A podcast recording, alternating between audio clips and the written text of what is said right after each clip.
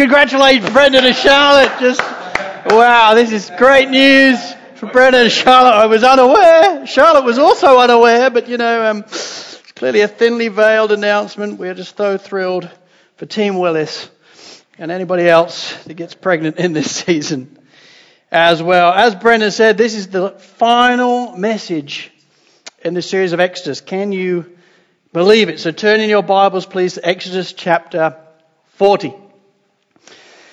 You know, we started this series on the 29th of July 2018, some 21 months ago. That was back in the day when we were allowed to go to each other's houses and hug. Even Parramatta Church was still actually with us at that point.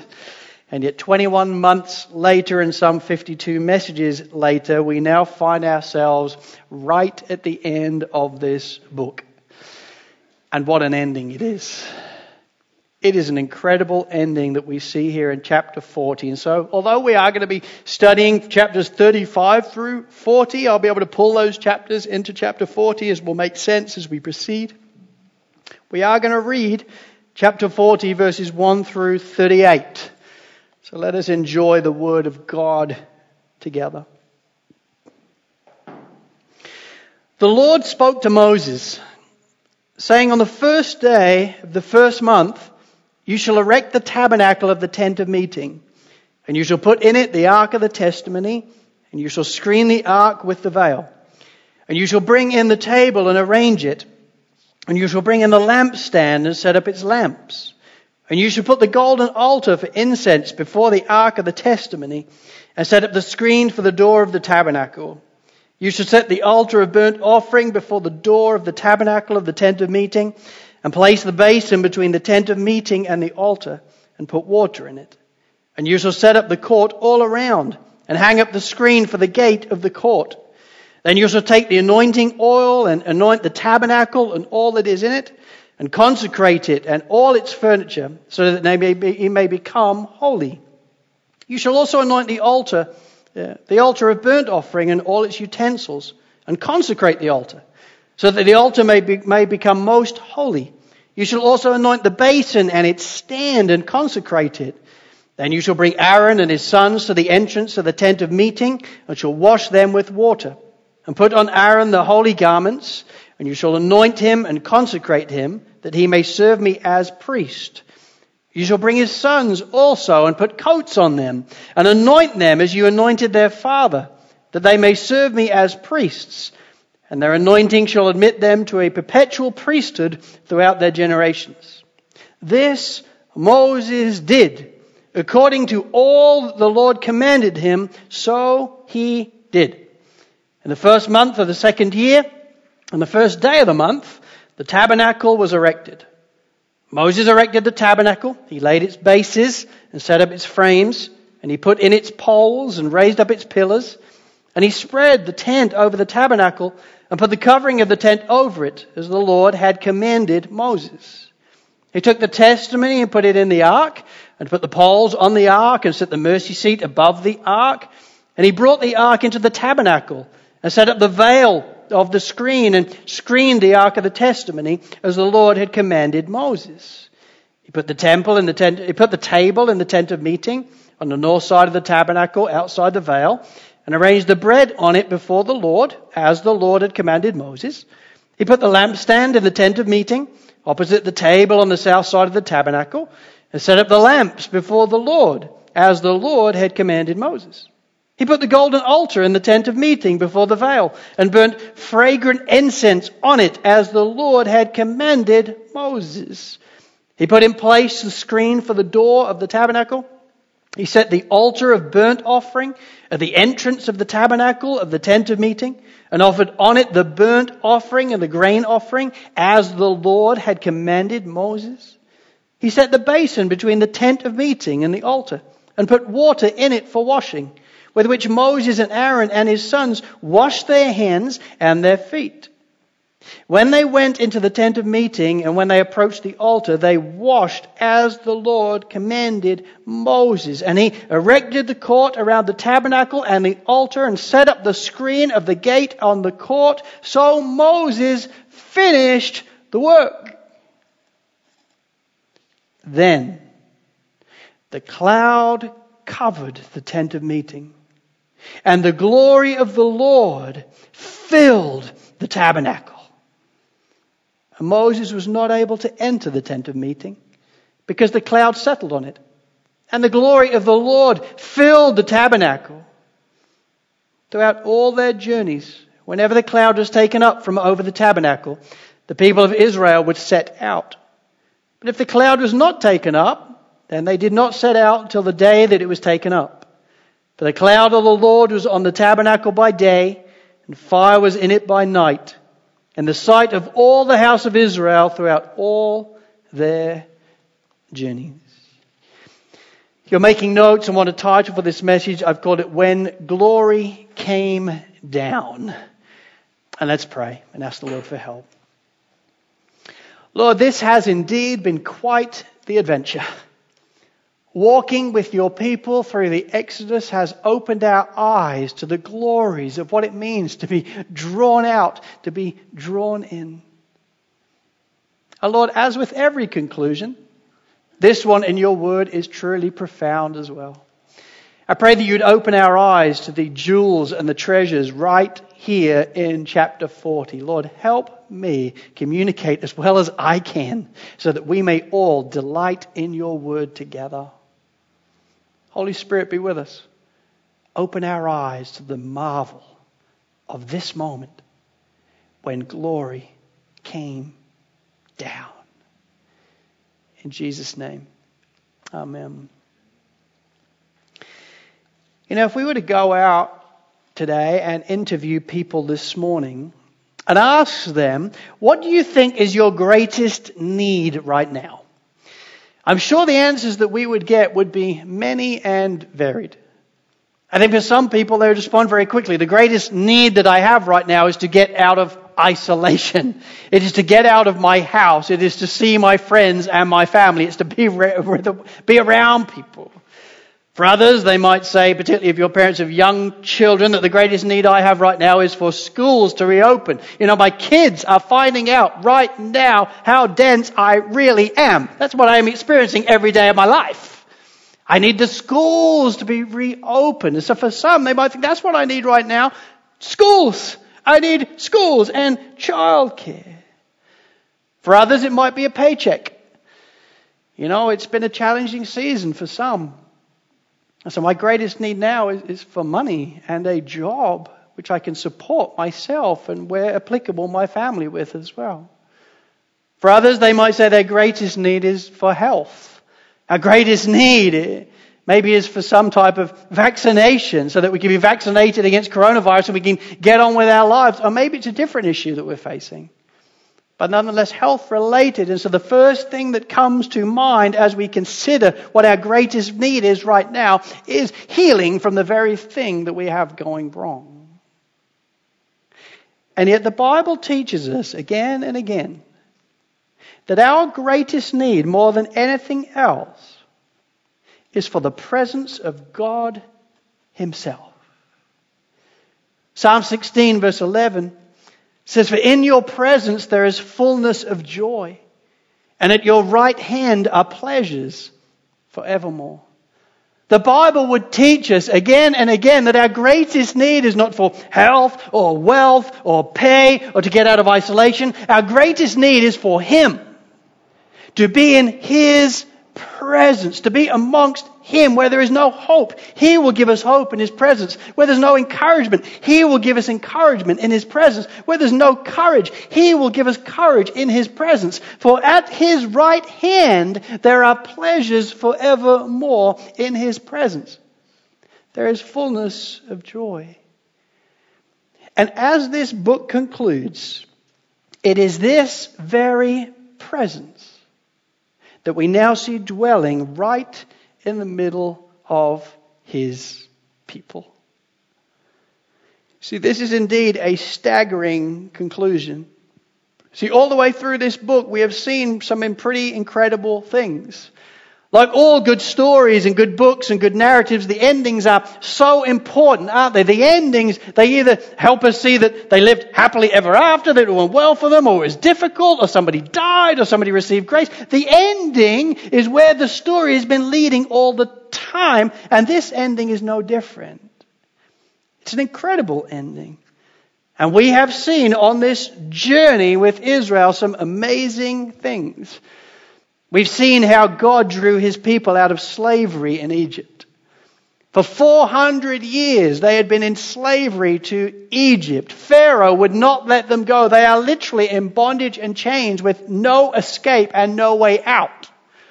But God, in His grace, draws them out of slavery. He stands in opposition even to the might of Pharaoh.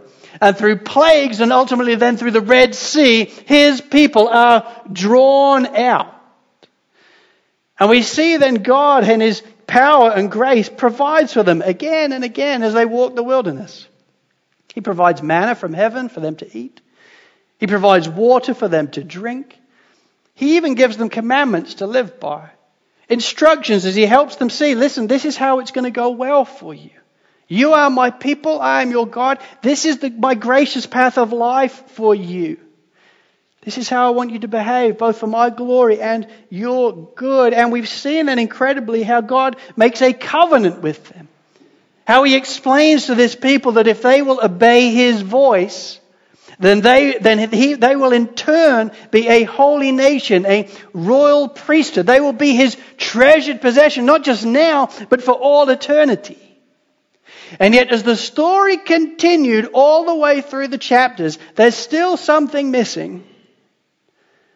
And what is missing is the presence of God right in the middle of his people.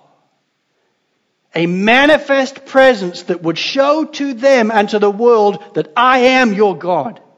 And I am with you. I will be right in the middle of you. And to God's glory, that is exactly what happens here in Exodus chapter 40. As the glory of the Lord comes down and fills the tabernacle, a tabernacle which would have been positioned right in the middle of all the tribes' tents around it. And God dwells right in the middle of it all. It's where this story has been leading all the time, not just to have them drawn out, but to be drawn into His very presence. It's amazing. It is incredible. And there's two things I want you to see about this chapter and this incredible ending this morning. Number one, I want you to see how profound it is. And number two, I want you to see how pregnant it is. Because this story actually hasn't really finished. So number one, a profound ending. Point one, a profound ending. And it is indeed profound. It's profound for a number of reasons. It's climactic and crescendoing for a number of reasons. One of the reasons is because quite clearly Mosley, Mosley, Moses finally gets it. Moses finally understands what's going on. Moses is the leader of God's people and finally it would appear that the penny has dropped. Because right here in this chapter, we see him finally simply and faithfully listening to God and doing what he says. See, it's a simple lesson, but it's taken Moses 40 chapters to get there to finally understand who God really is and to listen to Him and just go, okay, well, you're God, you're Yahweh, I'll go ahead and do it in a way that is trusting and loving and faithful towards the Lord. This is not where Moses started out, okay? Remind yourself in Exodus chapter 3, verses 16 through 4, 4 um, chapter 4, verse 17, we have the wonderful narrative of the burning bush. It's the moment where God first speaks to Moses. Moses is out one day, he's walking his sheep, he's walking his herds, he sees this, this bush that is burning but not being consumed, and he's wondering, what's going on with that? So he goes up to it and he realizes this bush is aflame, but it is not being consumed. What is going on? And at that point, God speaks to him from the burning bush. And he helps him see Moses, I want you to go to Pharaoh and tell him to let my people go. It's time. I'm going to release these people. I'm going to draw them out of slavery. I've heard their cries. And five times, Moses pushes back on God. Five times, as if God's just his mate, just somebody he's hanging with. He's like, listen, thanks, but no thanks. This isn't going to work out. That's Moses' introduction in these whole chapters in terms of his relationship with God. Five times pushing back on God. God instructs Moses to go. Five times Moses effectively says, no, thank you. The first time God speaks to him, he says, but Lord, who am I? Effectively, Lord, I've already had a go. I, I tried before, remember, and it didn't go very well. So, so I can't do this. And secondarily, Lord, who are you? I'm going to get there and they're going to say, well, who sent you? And what am I meant to say? I don't even know who you really are. So God tells him who he really is, that he's Yahweh, the great I am. At which point Moses said, well, okay, listen, I get that, but, but, but Lord, what if they don't believe me? What if I go and they don't really believe me? So God tells him to, to throw down his staff and it becomes a snake, to put his hand in his cloak, it becomes leprous. And so Moses then says, listen, okay, but listen, I have a speech impediment. I know it's awkward and you probably weren't aware, but yeah, I can't speak very well. So we need to find somebody else who can speak really well because it ain't going to happen through me. And then his final pushback is, oh Lord, please just send someone else. Lord, here I am, send someone else. That was Moses in the early days. Not full of faith, not full of obedience before the Lord, but now we see many weeks and months on from this moment. In fact, actually, specifically a year to the day when it comes to their release from the Red Sea. You will notice it in verse 2 there, verse 2 there it says, on the first day of the first month you shall erect the tabernacle. It's really important. In verse 17 it helps you see this is exactly a year on to the day. They've been released from the Red Sea, they've come through the Red Sea, exactly a year later, Moses built the tabernacle. And what does Moses do? He simply does it. He listens to God's instruction and he faithfully just does what he says. That's why we read seven times in this chapter the words, as the Lord had commanded Moses. They're not just throwaway words. They're meant to help us understand, thank the Lord, Moses has finally got it. There's no argument, there's no discussion. It's just, yes, Lord, yes, Lord, I will do it. I trust you, I love you, I know you, amen. Moses finally understands. And so he faithfully and lovingly builds the tabernacle. And as you'll remember from chapters 25 through 30, the tabernacle is God's own house. And so what a tabernacle, what a building this now is that Moses is piecing and putting together in this chapter. See, in chapters 25 through 30, God gives Moses clear instructions of what this tabernacle, God's own house, is going to need to look like. In chapters 35 to 39, then, we see the people of God actually making the tabernacle, making the ark, and making all the things to go in it, and making the fences and the curtains. And then in chapter 40, we see Moses putting it all together. And it is an incredible tabernacle. See if we can go ahead and put that first slide up so people can see. This tabernacle would have looked something like this. If you look overhead, first of all, this tabernacle that Moses here in this chapter finally puts together would have been surrounded first and foremostly by a rectangular courtyard. It was about 46 meters by 23 meters. It was all marked off by 2.3 meter high curtains. This outer courtyard area then would be a place that all of Israel could go at different times. And it would be the place where all of Israel could come and offer sacrifices to God, making use of the bronze basin and the bronze altar. And then ahead of them, we have the holy place. This would be the place that was nine and a half meters by four and a half meters. This would be a place that only the priests could go which is why it be separated by a curtain between the people and where the priests would go. But beyond those curtains, there would be a branch lampstand and a table of showbread and an altar of incense. And then going on just a little bit further, we come to the Holy of Holies, right in the middle. a 4.5 meter by 4.5 meter cube separated off by a beautiful and ornate curtain. And just once a year, the great high priest would be able to go into that Holy of Holies. And in that Holy of Holies, right in the middle of it, was the Ark of the Covenant, the place where God Himself said He would come and dwell. For visual learners, it would have looked something like this second slide that I want to show you this morning. So you can see from that picture just how beautiful and ornate and adorned this tabernacle really was. And each part of that ornateness and beauty was designed to point to the holiness and majesty and splendor of God Himself. And so it did.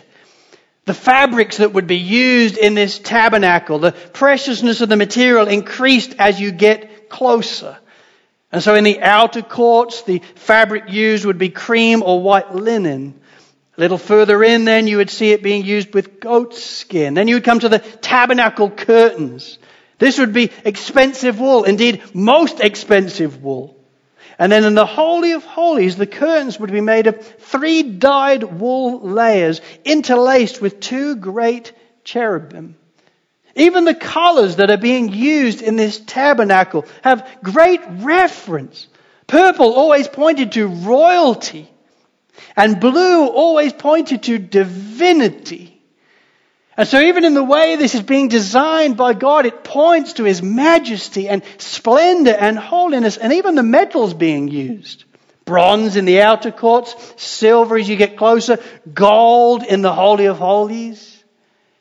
It all pointed to how holy and majestic and incredible God really is. And incredibly, seven times we read that Moses simply built it exactly as God had commanded. Moses finally gets it. And right here in this chapter, he just faithfully and obediently, on the first day of the first month of the second year, puts it all together as God has instructed him. And what's also incredible is the people right here at the ending, well, quite clearly, they finally get it as well. They too are minor players in this story alongside Moses, and they too quite clearly, finally get it. You see here in chapters 35 through 39, you see here very real evidence of the people finally getting it. Because time and time again, these chapters illustrate the people's repentance. Not primarily then with tears or sackcloth or tearing of garments in regret but in very real and concrete expressions of joyful obedience towards the Lord. Joyful obedience to Him. Joyful obedience, understanding that you are God. You are good. You are the one who alone is worthy of praise with all that I have and all of my life. And so, for example, in Exodus chapter 36, verses 3 to 7, this is what we read. It says, And they received from Moses all the contribution that the people of Israel had brought for doing work on the sanctuary. They still kept bringing him free will offerings every morning, so that all the craftsmen who were doing every sort of task on the sanctuary came, each from the task that he was doing, and said to Moses, The people bring much more than enough for doing the work that the Lord has commanded us to do. So Moses gave command, and word was proclaimed throughout the camp let no man or woman do anything more for the contribution for the sanctuary. So the people were restrained from bringing, for the material they had was sufficient to do all the work and more. Now imagine these are the people that seemingly just a few months earlier had assumed God was dead, Moses was no more, and so put everything together to build a calf that they wanted to worship it would appear they finally learnt their lesson, at least for now, that they are indeed God's chosen, treasured possession. They are His royal priesthood. They are a holy nation. And so, in love and obedience to the Lord, Lord, take everything I have. It is all yours. I want to worship you. Throughout those chapters, then, you see people giving to the building of the tabernacle and giving of their time and their energies and gifts, understanding everything I have is by the Lord, both my abilities and my belongings. So, Lord, have it all. And they came together to build and to weave and to carve and to get ready these different parts of the tabernacle. And then in chapter 40, verse 33, we read So Moses finished the work.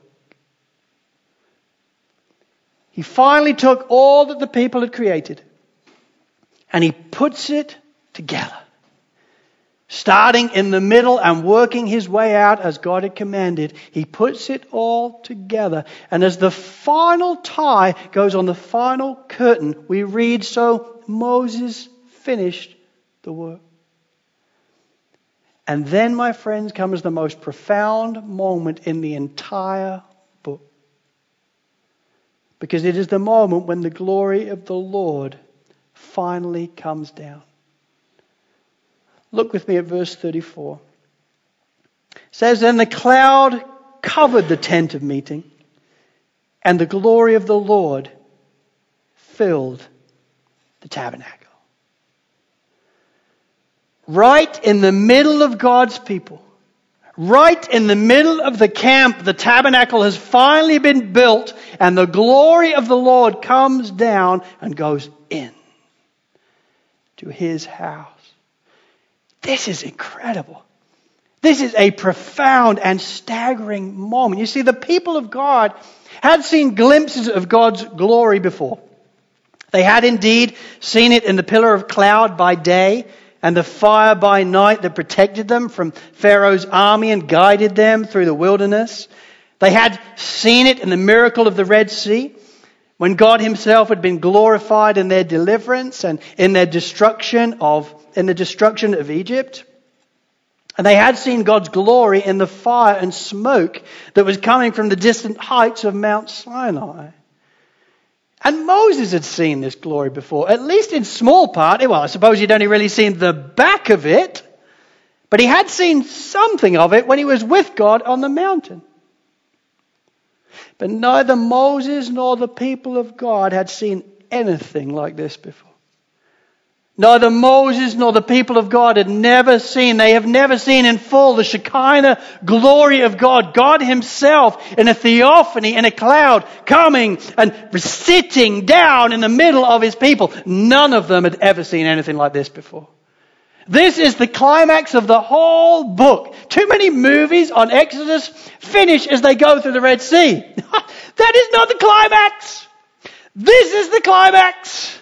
They have been drawn out, but they have been drawn out to be drawn in. And right here, God is coming to sit among them. Right in the middle of them all. Right in the presence of His people, His glory is being manifest. Philip Ryken in his wonderful commentary says it this way. He says, neither Moses nor the Israelites had ever seen the glory of God come down to earth in all its radiant splendor, as it did now as it hovered over the tabernacle, filling that sacred place with glory. This cloud of God's glory was a theophany, a visible manifestation of the invisible God. For God's glory is the weightiness of His divine being the infinite perfection of his triune deity. Listen, God's glory is the whole godness of God. And so it is. God's glory is the whole godness of God. And right now, as soon as the final tie goes on the curtain, boom! God's glory descends on this tabernacle. F.B. Meyer describes what it may have been like when he says the following. He says the tabernacle was literally pulsating with radiation. I love that. As the people gathered around this structure that's been built, the center of it is literally pulsating with radiation as God's glory is being shone from its presence. He continues, for this brilliant light of surpassing glory here spoken of as the glory of the Lord, which was undoubtedly the divine Shekinah glory, shone from within the tabernacle itself. So much so that the very curtains were transfigured by its glow and the whole tabernacle made resplendent with glory. This is the whole moment that Exodus has been drawing us toward. They have been drawn out, but they are now being drawn in. God Himself, in all His might and all His glory and all His presence, is coming down to reside with His people. He will physically, through this theophany, be now present with them. They've seen glimpses of this before, but nothing like this. And now He's right in the middle of them all.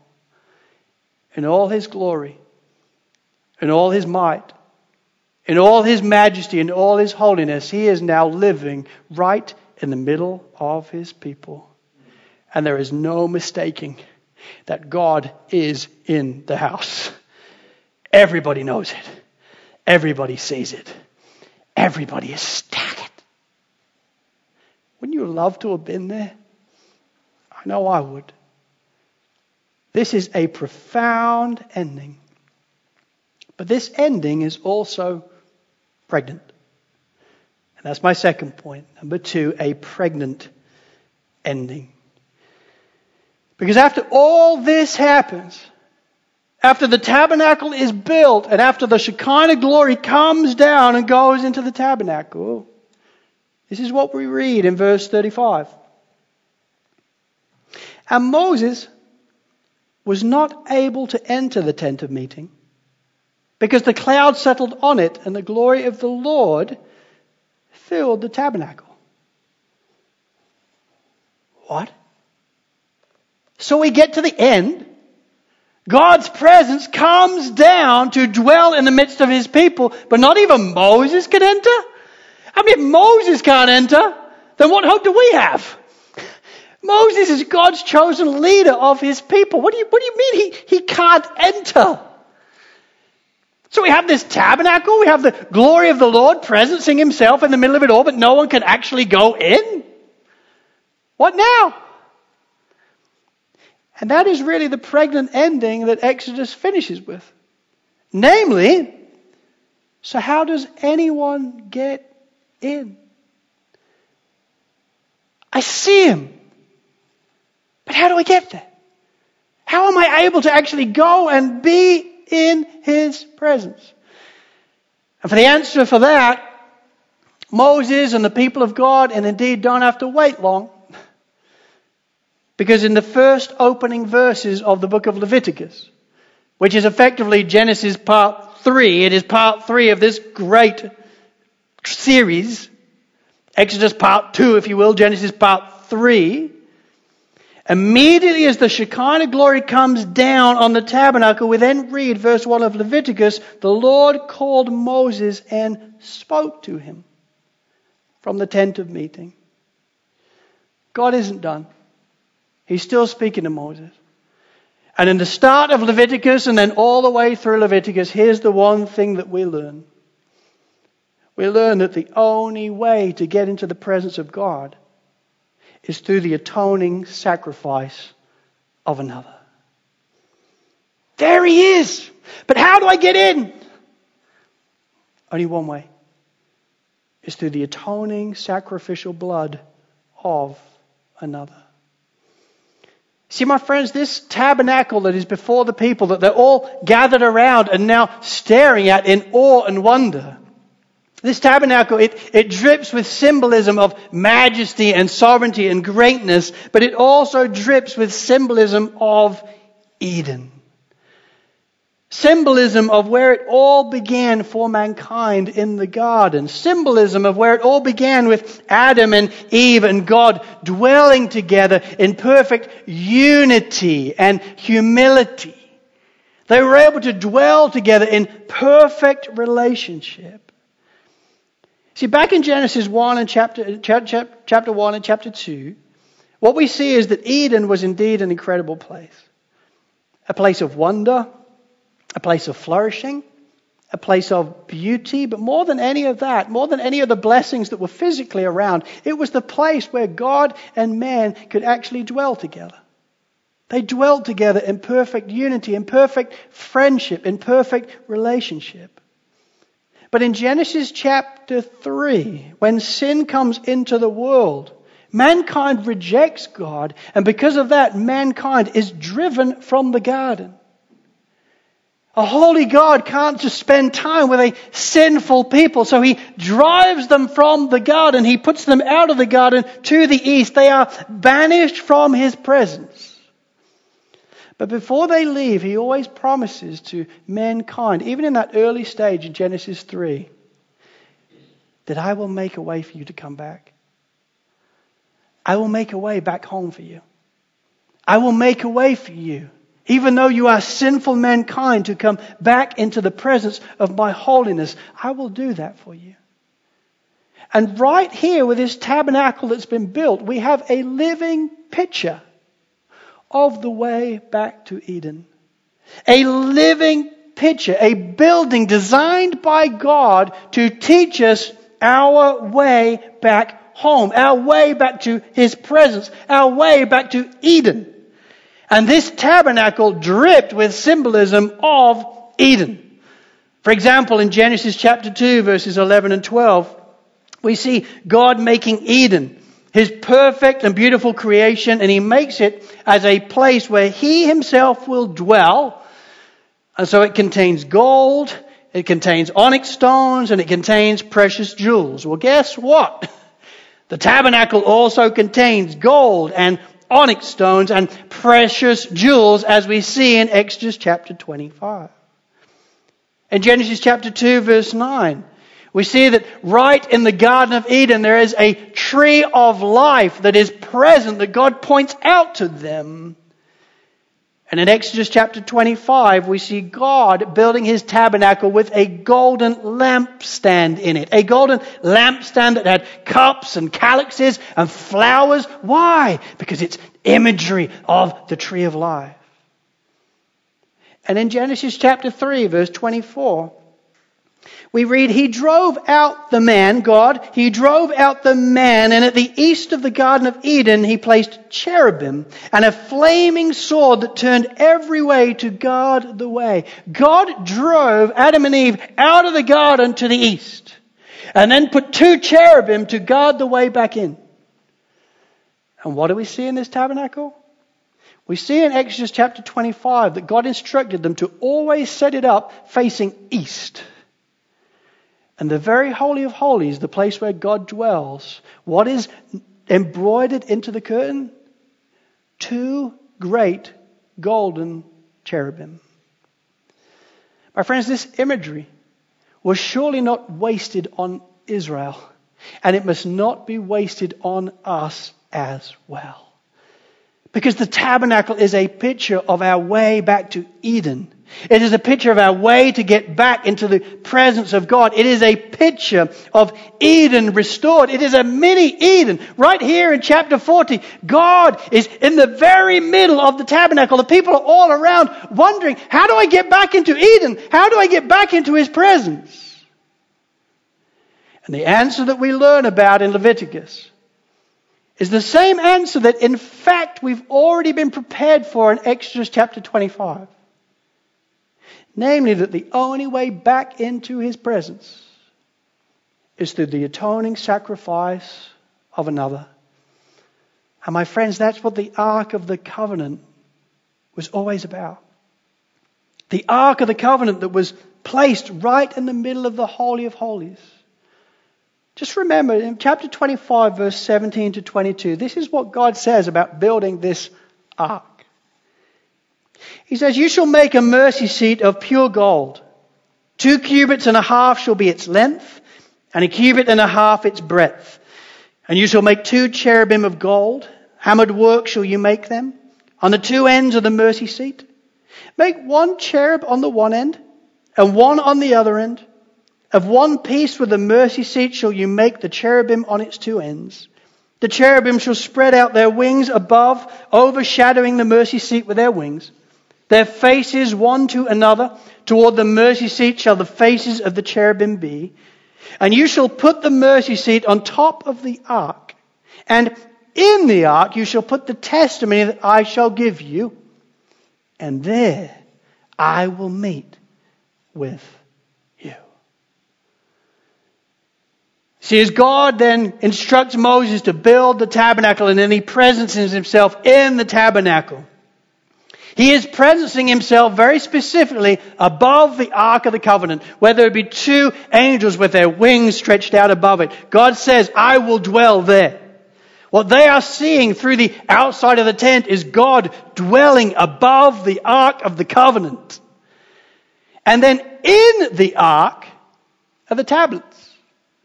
God's covenant to them, God's commandments to them. His description of how they will get right with Him. How are they to live for before Him in a way that is acceptable to Him? The challenge is ever since Genesis 3, none of us have been obeying those commands, have we? We haven't been able to keep all the commandments that God has given us. So how can a holy God who is hovering above the ark accept a man who is breaking these commands? Only one way. It's through the mercy seat is through the atoning sacrifice of another that will be spilt out and put on the mercy seat. See, in Hebrews 9, verse 22, we read, Without the shedding of blood, there is no forgiveness of sin. And it's true. That's why, all the way through the Old Testament, on the Day of Atonement, from this moment on, once a year, the great high priest would make his way through the outer courts, through the inner courts, through into the Holy of Holies with two bowls of blood. In one of the bowls would be the blood of a bull, and through the other bowl would be the blood of a goat. And as he makes his way into the very presence of God, no doubt shaking and quaking in his boots, he would take the blood of the bull and he would first of all spill that onto the mercy seat, making atonement for his own sin as the priest. Even he needed a savior. And then he would take the blood of the goat and put that on the mercy seat. And God made it clear through that atoning sacrificial blood, I will accept my people. I will atone for their sin. Listen, year after year, decade after decade, century after century, that's what happened. The great high priest would go in each and every year and make atonement for people's sins through the blood of a sacrifice. Every year that would take place until finally John the Baptist shows up. And he points towards Jesus Christ and he says, Behold, the Lamb of God, the one who comes to take away the sin of the world. It's a staggering moment. Year after year, sacrifices have been made in their hundreds. But now, effectively, John is saying, you can stop that because the one it pointed to is now here. Jesus Christ, the ultimate atoning sacrifice has arrived for us all. It will be His blood that will be spilt in our place.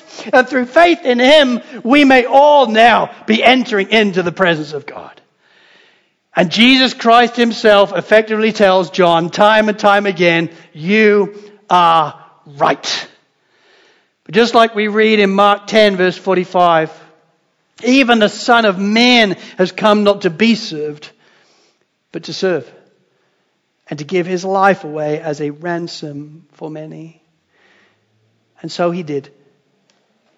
Jesus Christ gave his life away 2,000 years ago at Calvary. He became a blood sacrifice for us. He came to give his life away as a propitiation for our sins, as an atoning sacrifice for our sins. And as he hung on the cross just before he died, he says, It is finished. And in that moment, the curtain, temp, the temple curtain, the temple that had by now replaced the tabernacle, the curtain is split in two between the Holy of Holies and all of mankind. From top to bottom. It's God the Father's saying, way of saying, it is indeed finished.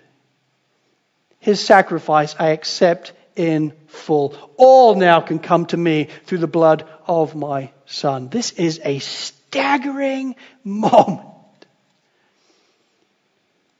And it's pointed to right here in Exodus chapter 40. what a pregnant ending it is, don't you think? Profound, but pregnant. Profound in all that is taking place here, but pregnant as you're left wondering, how can I get in? And the answer through Leviticus and Deuteronomy and Numbers all the way through the Gospels is that the answer is Jesus.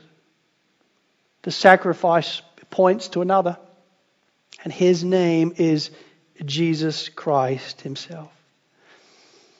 My friends, our greatest need then is not to get out of isolation.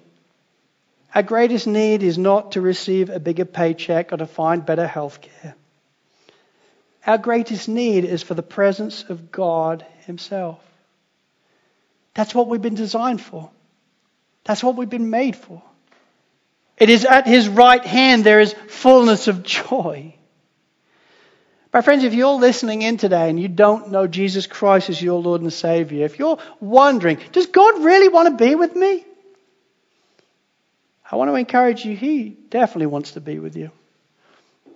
For God so loved the world, Jesus tells us, that He gave His only begotten Son so that whoever believes in him shall not perish but have eternal life. How much does God want to be with you? He wants to be with you so much that he sent his son as a sacrifice in your place so that you could come into his presence again. A role that Jesus gladly took on because he too loves you. Paul himself in Ephesians chapter 2 says, And now in Christ Jesus, you who were once far off have been brought near by the blood of Christ. It's a promise for each and every person who puts their faith in Jesus Christ as their Lord and Savior. It's the promise that you too can now enter into the tabernacle. You too can now come back into Genesis chapter 1 and 2. You too can now come back into the very presence of God. I want to encourage you to do that today. Come back to the one that you were made for. Because of your sin, you have been cut off from him. But because of the death and resurrection of Jesus Christ, you can come back to him. Put your faith in him as your Lord and Savior and know this presence for yourself. And if you are here today and you are a Christian, my friends, I want to encourage you then never let a day go by where you're not enjoying the privilege of his presence for yourself.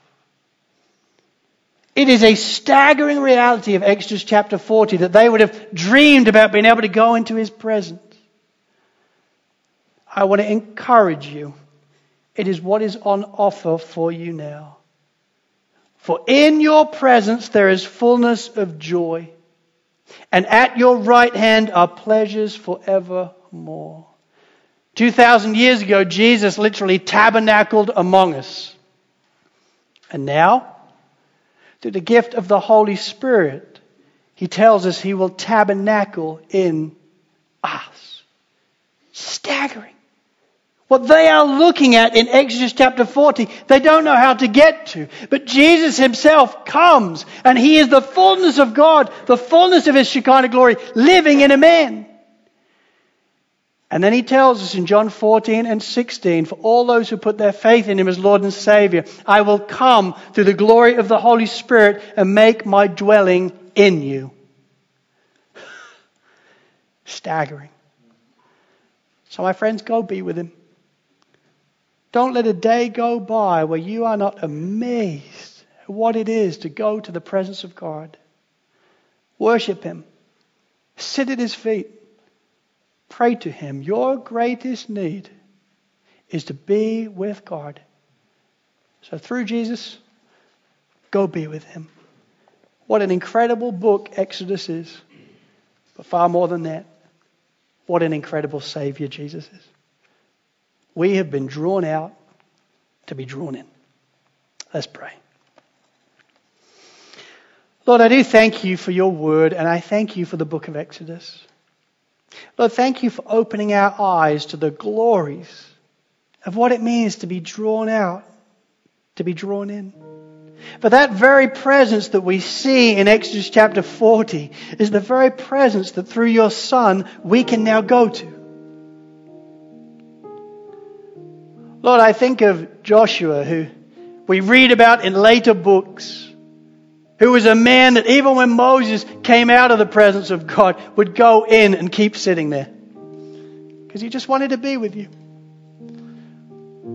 Lord, would we be like him? Lord, would we be a people who regularly sit at your feet through the sacrifice of another, amazing ourselves in you, encouraging ourselves in you, glorifying you with praise. For at your right hand there are pleasures forevermore. Lord, there is nothing that we desire more than you. So in you, may we find the sum of all that we have ever hoped for. In Jesus' name.